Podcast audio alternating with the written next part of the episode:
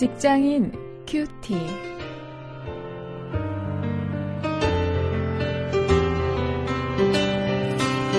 여러분 안녕하십니까? 6월 12일 여러분과 함께 말씀을 묵상할 원용일입니다.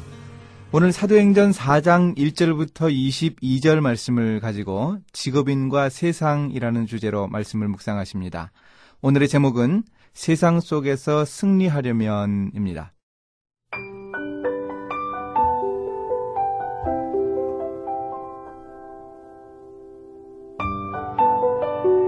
사도들이 백성에게 말할 때에 제사장들과 성전 맡은 자와 사두개인들이 이르러 백성을 가르침과 예수를 들어 죽은 자 가운데서 부활하는 도 전함을 싫어하여 저희를 잡음에 날이 이미 저문 고로 이튿날까지 가두었으나 말씀을 들은 사람 중에 믿는 자가 많으니 남자의 수가 약 5천이나 되었더라.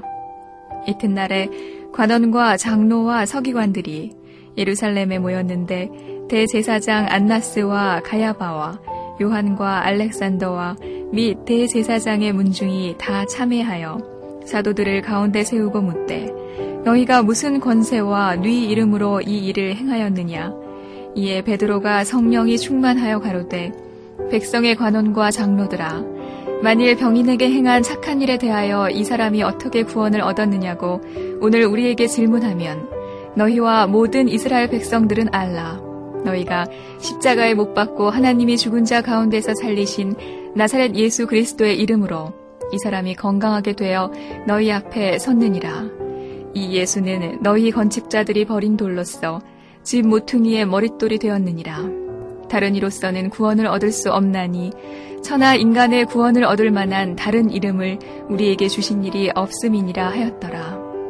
저희가 베드로와 요한이 기탄 없이 말함을 보고 그 본래 학문 없는 범인으로 알았다가 이상히 여기며 또 그 전에 예수와 함께 있던 줄도 알고 또 병 나은 사람이 그들과 함께 섰는 것을 보고 힐랑할 말이 없는지라 명하여 공회에서 나가라 하고 서로 의논하여 가로되 이 사람들을 어떻게 할꼬?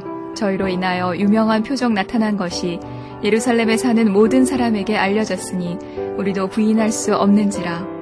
이것이 민간에 더 퍼지지 못하게 저희를 위협하여 이후에는 이 이름으로 아무 사람에게도 말하지 말게 하자 하고 그들을 불러 경계하여 도무지 예수의 이름으로 말하지도 말고 가르치지도 말라 하니 베드로와 요한이 대답하여 가로되 하나님 앞에서 너희 말 듣는 것이 하나님 말씀 듣는 것보다 옳은가 판단하라 우리는 보고 들은 것을 말하지 아니할 수 없다 하니 관원들이 백성을 인하여 저희를 어떻게 벌할 도리를 찾지 못하고 다시 위협하여 놓아주었으니 이는 모든 사람이 그 된 일을 보고 하나님께 영광을 돌림이러라. 이 표적으로 병 나은 사람은 40여 세나 되었더라. 우리가 세상에서 승리하는 삶을 살기 위해서 과연 어떻게 해야 합니까? 오늘 우리 본문 속에서 사도들에게 한 수 좀 배울 수 있으면 좋겠습니다. 먼저 12절부터 14절을 보면 세상이 비난하지 못하게 행동하라 하는 원리를 우리가 발견할 수 있습니다. 이 베드로와 요한은 유대교 당국자들 앞에서 확신에 차서 이야기를 했습니다. 예수 그리스도는 부활하셨고 그 그리스도의 능력으로 평생 안진뱅이로 지내던 사람이 다시 고침받았다. 이렇게 증거했습니다. 그런 모습을 보고 그 당국자들은 베드로와 요한이 무식쟁인 줄 알았다가 매우 똑똑하다 하는 것을 아주 확인하면서 놀라는 모습을 13절에서 볼 수 있죠. 또 그들이 전에 예수와 함께 있었고 또 안진뱅이였던 사람이 나와서 그들과 함께 있는 그 명백한 증거를 또 보았습니다. 그러니 그들은 더 이상 사도들을 비난하지 못했습니다. 우리도 세상이 우리를 비난하지 못하게 어, 그렇게 분명한 태도를 가지고 행동하며 어, 정말 바람직한 자세를 가지고 사는 모습이 정말 중요합니다. 분명한 증거가 있다면 세상이 우리를 비난하지 못할 것입니다. 어, 우리 자신이 제대로 준비되지 않고 우리 자신이 문제가 많을 때 세상이 우리를 비난하는 것이죠. 또 두 번째는요, 15절부터 22절에 나오는데 세상의 위협을 비웃어 주라 하는 원리입니다.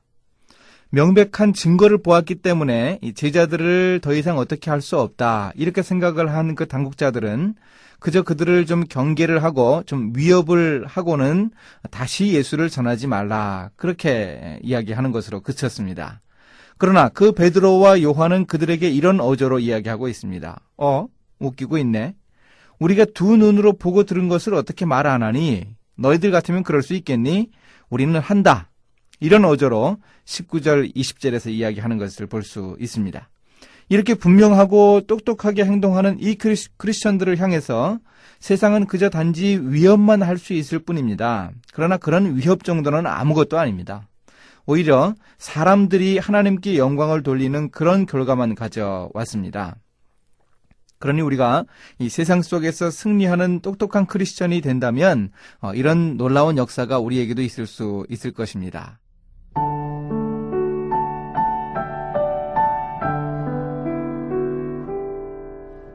유명한 전도자 D.L. 무디가 영국에서 귀족을 비롯한 수많은 고위층 인사들을 초청한 전도 집회에서 설교할 때 일이에요. 무디가 본문인 누가복음 4장 27절을 읽으려고 일어섰습니다. 그런데 엘리사라는 발음이 되지 않아서 몇 번이고 더듬거릴 뿐 읽지 못했지요. 그러자 무디는 성경을 덮고 고개를 들어 위를 쳐다보며 기도했습니다. 주님, 이 더듬거리는 혀를 사용하셔서 이 사람들을 위해 못 박히신 그리스도를 증거하게 하옵소서. 그날 그 전도 집회에 모인 사람들은 그날의 설교만큼 무디가 영혼을 쏟아놓는 설교를 하는 것을 들어보지 못했다고 고백했어요. 마찬가지로 우리도 우리 자신의 힘으로는 아무것도 할 수 없지만요. 하나님의 능력을 힘입을 수 있기에 세상을 향해 담대할 수 있습니다.